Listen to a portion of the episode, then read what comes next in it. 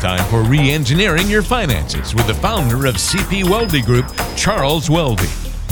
Got a great show on the way today here on Reengineering Your Finances. We're going to be talking about planning for retirement's uncertainties. How in the world can you do that? If you have these things that are uncertain and unknown, how can we plan for them? Well, we're going to reveal exactly how that happens in Charles's planning process coming up in a few moments. If you're new to the show, I'm Walter Storholt. I'm joined each episode by Charles Weldy. He's the man we turn to for financial advice and guidance. He's the founder of CP Weldy Group. Charles is also a certified financial planner.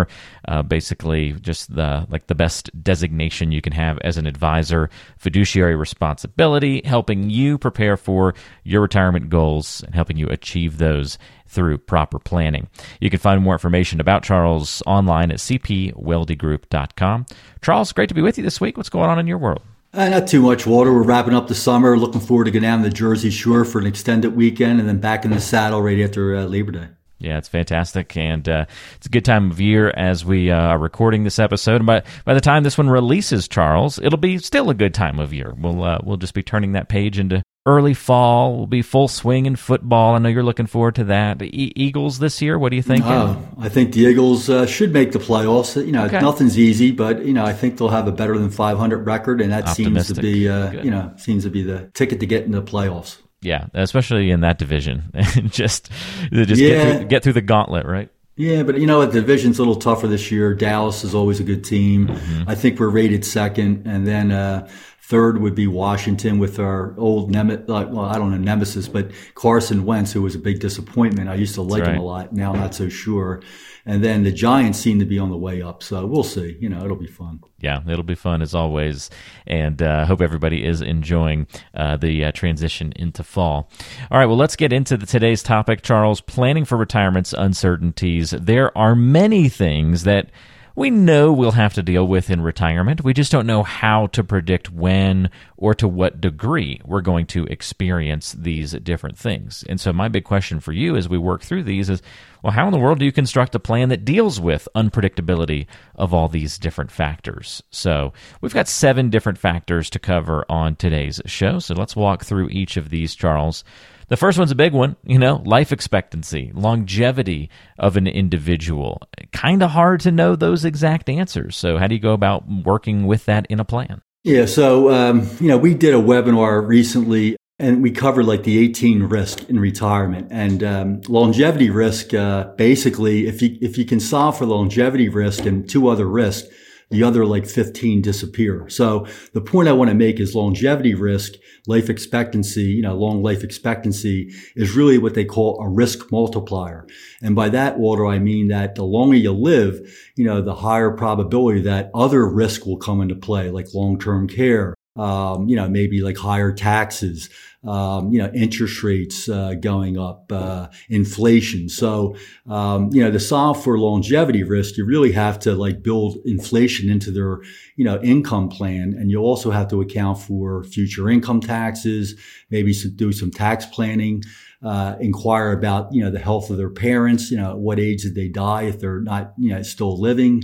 Um, you know, the client's health generally overall. I generally ask them like, hey, on a scale one to thirty, one means like uh, you can walk on water, and 30 means you can barely fog a mirror. What is your, uh, you know, what is your health uh, look like? And and people are all over the, you know, I guess the universe from one to 30. But it gives me a good idea, you know, whether they think they're going to live long or not. But you know, by and large, when I do a plan, uh, I kind of do a plan where the second person, you know, if they're married, is going to live to be a hundred, just to see if the, you know, there's enough assets there to sustain like a 25, 30 year retirement. So life expectancy, longevity, you know, it, it, that's, you know, we don't know.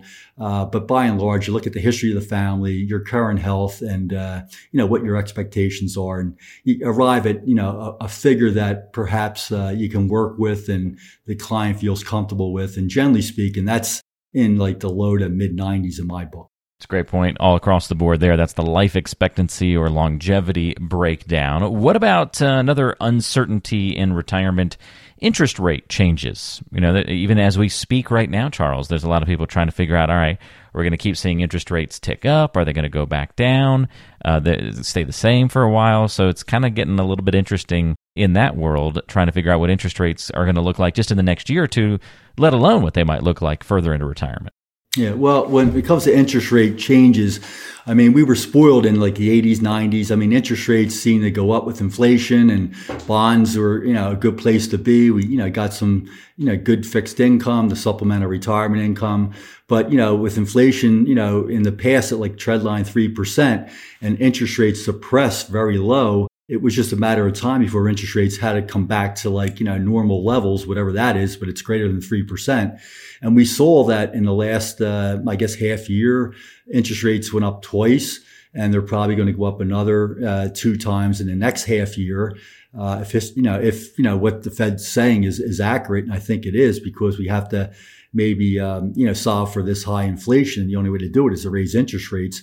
But um, the way that we're kind of combating that in our planning is that any client that's in bonds, you know, and I'm not a particular uh, fan of bonds, but obviously if, if clients, uh, you know, have to have a certain portion of the portfolio in fixed income, we're really like steering towards short term or intermediate term bonds, not long term bonds, because as interest rates go up, your bond values go down. So, uh, as an example, if you have a 3% bond that you own and you're happy with, and interest rates go up to four, now your neighbor can go to the bond store and get 4%. You're stuck with three, your bond's worth less. So what we're doing, you know, in our practice is we're looking at our clients' portfolios and we're kind of cherry picking that fixed income out of their portfolios.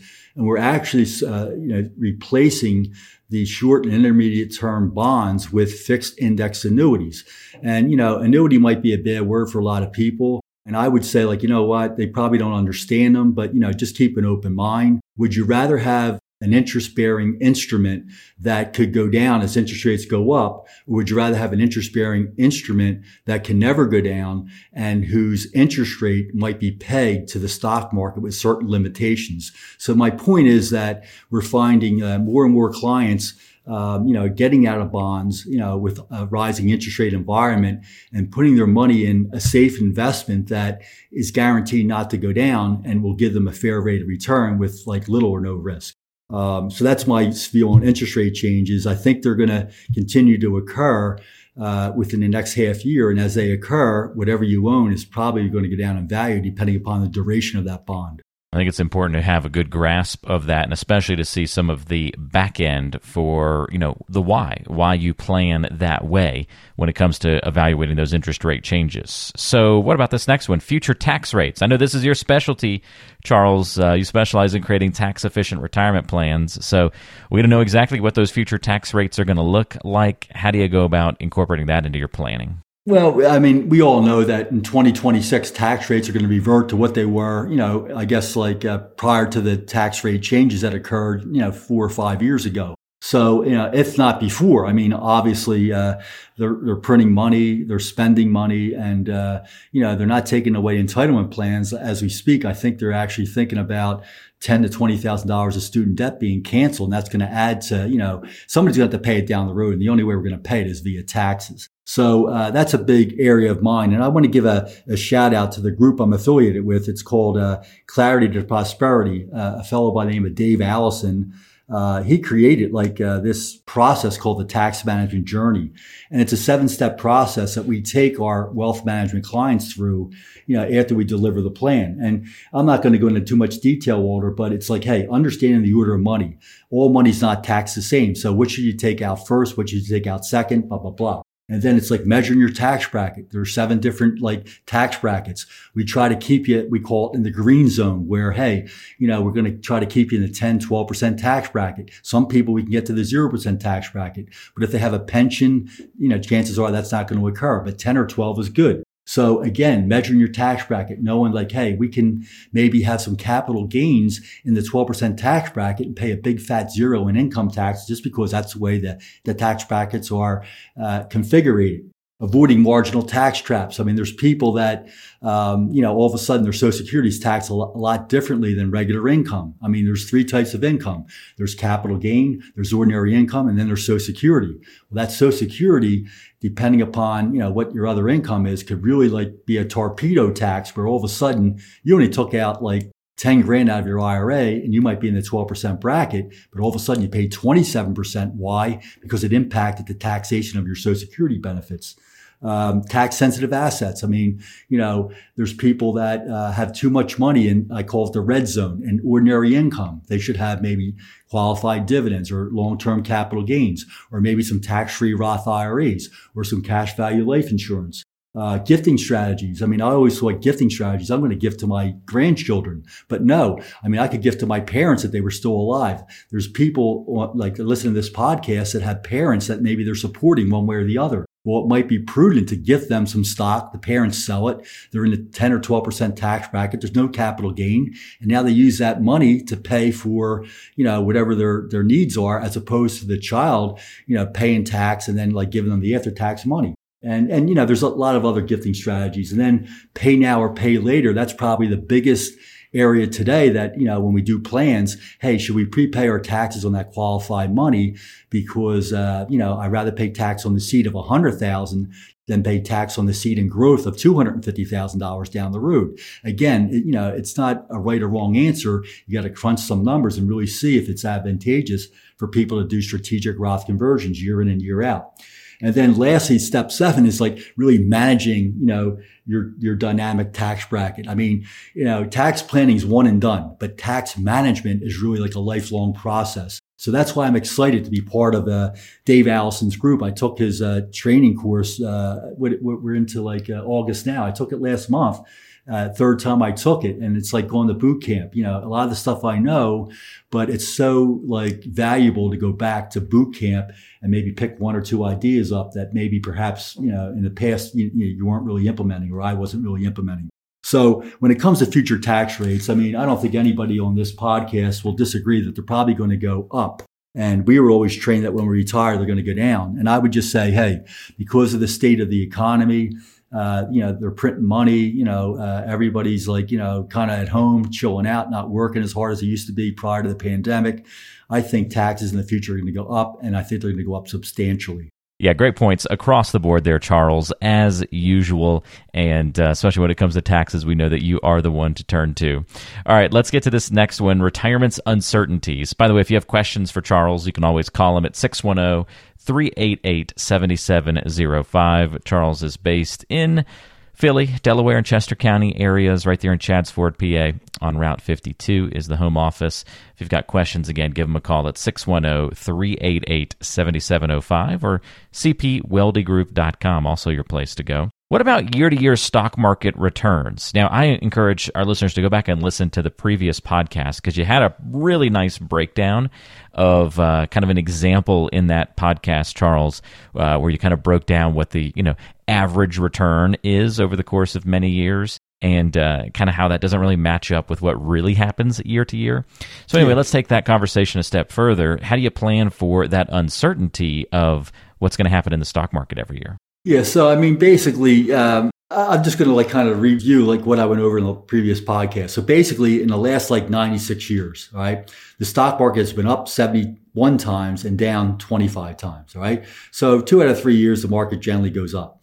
Uh, it can go up as high as 54%, which it did, you know, at one point, and as low, it can go down as far as 43%. So obviously there's a big disparity between like, you know, rates of return. But over the last 96 years, the average return has been 10%. All right. So 10% a year is what we can expect over time. But the key to anyone on this podcast is like year to year stock market returns. You have to just, you know, internalize this, you know, this saying that I got from a fellow by the name of Nick Murray. And Nick says short term unknowable, long term inevitable. What that means is that in any one year, I don't know whether we're going to get that plus 54 or minus 43, but I know over time that we'll probably get somewhere, if history's any guide, an average of 10%. So basically, what we do to maybe like combat the uncertainty uh, or to account for the uncertainty is we'll put, as a general rule, those equities in a later bucket. And a later bucket is one that, hey, we probably don't need that money for a period of seven to 10 plus years. And, you know, time will erase the volatility. It makes things a little bit more digestible And, uh, you know, obviously, if you have um, money in qualified plans and they go down in value, say we have a bear market of 30%, that's not necessarily a bad thing because A, we have that money in that later bucket. We don't need it right away. And B, we might be able to dip into that later bucket and take out a portion of that money and maybe convert it to a Roth IRA, pay taxes at a reduced rate. When the market recoups, we have, you know, more income, tax-free income. So actually it could be an advantage you know, uh, this, this year to year, year to year stock market return, uh, you know, the, the ups and downs in the market could actually work to our advantage if we plan for it. Yeah, I think that makes a lot of sense. And and please do go listen to that previous episode, further breakdown that kind of is eye opening about those stock market returns year to year, if you want a little bit more on that topic. All right, uh, our fifth retirement uncertainty that we've got a plan for here, Charles. How do you go about um, analyzing the solvency of Social Security? Do you have a lot of people that come in nervous about that? Yeah, I mean, you get some people like, oh, I'm going to take it early because you know, they're going to go bankrupt, you know. And realistically, I mean, they're not going to go bankrupt. I mean, the reality of it is there's a lot of changes that they can make to Social Security like tomorrow that would actually, uh, you know, enhance its solvency. But again, it's a political thing, so nobody really wants to talk about it like if I were a head of the Social Security, you know, uh, fund where I, they hired me to quote fix it, I would basically say, all right, let's uh, let's uh, change the full retirement age from I don't know, maybe today it's 67. Let's just make it 69. All right. People are living longer. So, you know, work a little longer and wait a little longer to qualify for your full Social Security retirement benefits. Right now at 62, people can take their Social Security. Maybe I'd raise that to 65. Uh, you know, maybe the you know, uh, delayed, you know, I would raise to 72. But my point is that, you know, these are changes that can be made that will actually increase the solvency of Social Security. And we know, Walter, that every year they increase the Social Security wage base uh, and the rates are pretty much the same, but obviously in the, in the future they could go up. And that's another way to make sure that, hey, you know, even though there's less people working, if we have a higher income base and, you know, we could collect, you know, a, a little bit more tax and they've been doing that historically for the last like 15, 20 years. So when it comes to solvency for Social Security, if I have clients 55 or older, I tell them like, look, you know, we're going to go with what's going on in terms of our software and our planning. You know, you're going to get your Social Security until the day you pass away. If someone is uh, younger than 55, I mean, you know, we'll kind of go with the same scenario, but we'll say, hey, wait a minute, like there's a possibility that, you know, the government might change the, the rules. And, you know, from what I hear and read, and again, this is, you know, far, you know, this is just my opinion. It's not etched in stone, but they're thinking the younger people, what they might do down the road is they might have them put half of their money in the Social Security bucket, so to speak, and then allow them to, to redirect the other half to an investment of their choice so that they have two piles of money. One that's half of what it normally would have been because they're only putting half the benefit in the Social Security pile, and another one where they can save. And I think it's going to be a mandatory savings for themselves to you know, help supplement, you know, this uh, potential loss of Social Security benefits to those that are extremely young. Yeah, it's a really good point about those Social Security concerns that people have, and glad to hear that you're able to help uh, kind of point people in the right direction in understanding those elements. And, you know, those future healthcare needs, uh, that's going to be a big one for a lot of people.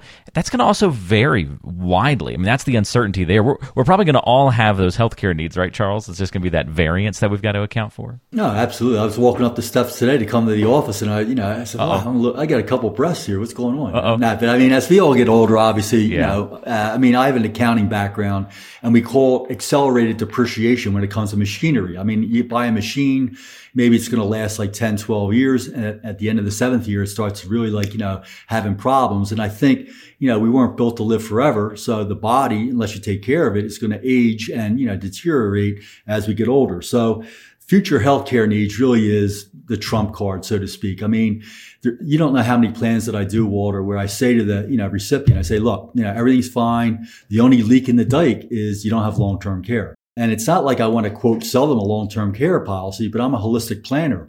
And if we cover like 99%, you know, of the, you know, uh, dam, so to speak, and there's a little leak that actually could make the whole thing, you know, burst at some point in the future, the client at least has to be aware of that. So I just educate people today that, hey, long-term care doesn't mean that, you know, you got to be in a, uh, a nursing home. Nobody wants to be in a nursing home. You could be at home being taken care of.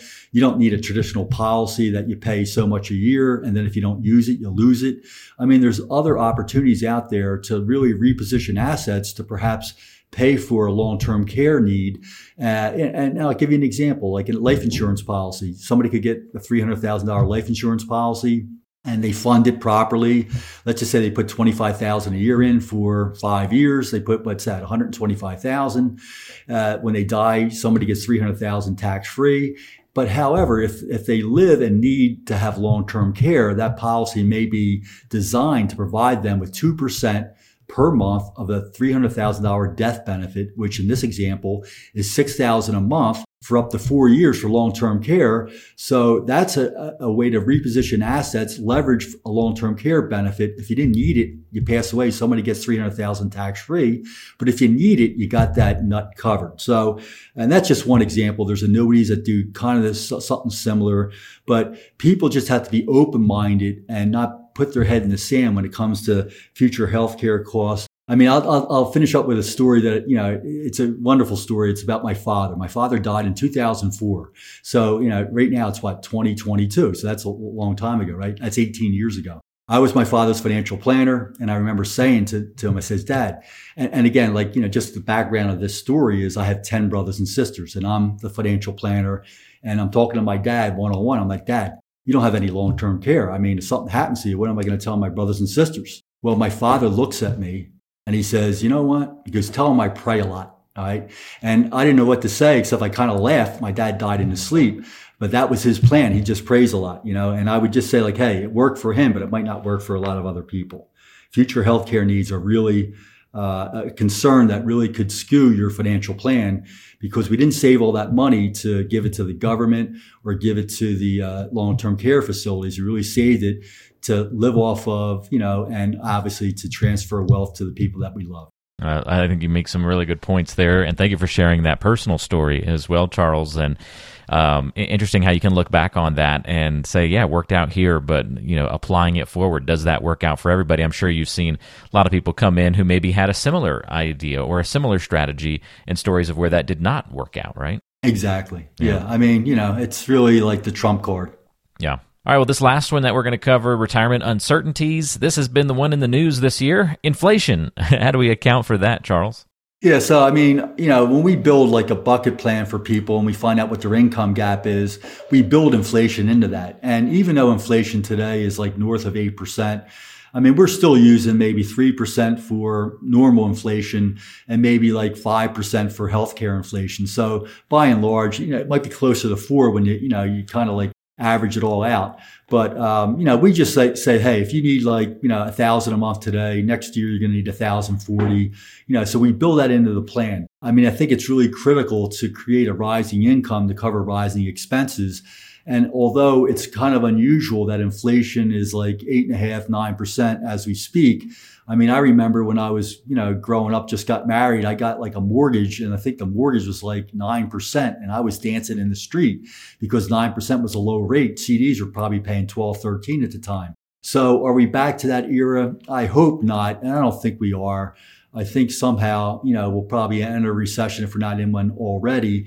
And uh, whether it's a smooth or hard landing, uh, you know, uh, we'll get rid of this high inflation and get back to like, you know, maybe normal interest rates, which I think aren't going to be three and they're definitely not going to be eight. They may be somewhere around five, five and a half percent. That's my read on it. So, um, and again, like, you know, when you retire, basically travel yeah that goes up a lot but you know you're not going to travel for the rest of your life. You'll probably travel the first 10 12 15 years and then you know you'll again that, that accelerated depreciation on the body you'll probably sit at home and like, kind of reminisce on all the pictures that you've taken. I think with inflation, the big thing, you know, is uh, just prepare for it and make sure that you use a reasonable inflation rate. And again, you know, even though it's eight, nine today, I'm using four. And I think historically, you know, I feel comfortable using four. Things averaging out in the long term, uh, just kind of how we talk about the uh, the the you know market returns, right? Um, oh, absolutely. There's going to be up years, down years, but let's try and see how things smooth out over time, since we're all about the long term planning here. Well, really helpful today, Charles. Thank you for filling us in on some details on all these different retirement uncertainties and your approach to planning around all these items. If you need some help planning for your retirement in this kind of way, you know, planning for the future, looking at all these things that you don't know about in your plan, how do you handle all of it? Well, that's why you would pick up the phone and give Charles a call so you can get some custom advice to what your needs are in retirement. 610 388 7705. If you're a couple years away from retirement, now is the time to start acting and putting these plans in place. Uh, you can also go online to cpweldygroup.com and get more information about Charles and the planning process there as well. Well, Charles, thank you so much for the help, and we'll look forward to a new episode with you next time around. Thank you, Walter. All right, that's Charles Weldy, and we'll talk to everybody next time right back here on Reengineering Your Finances.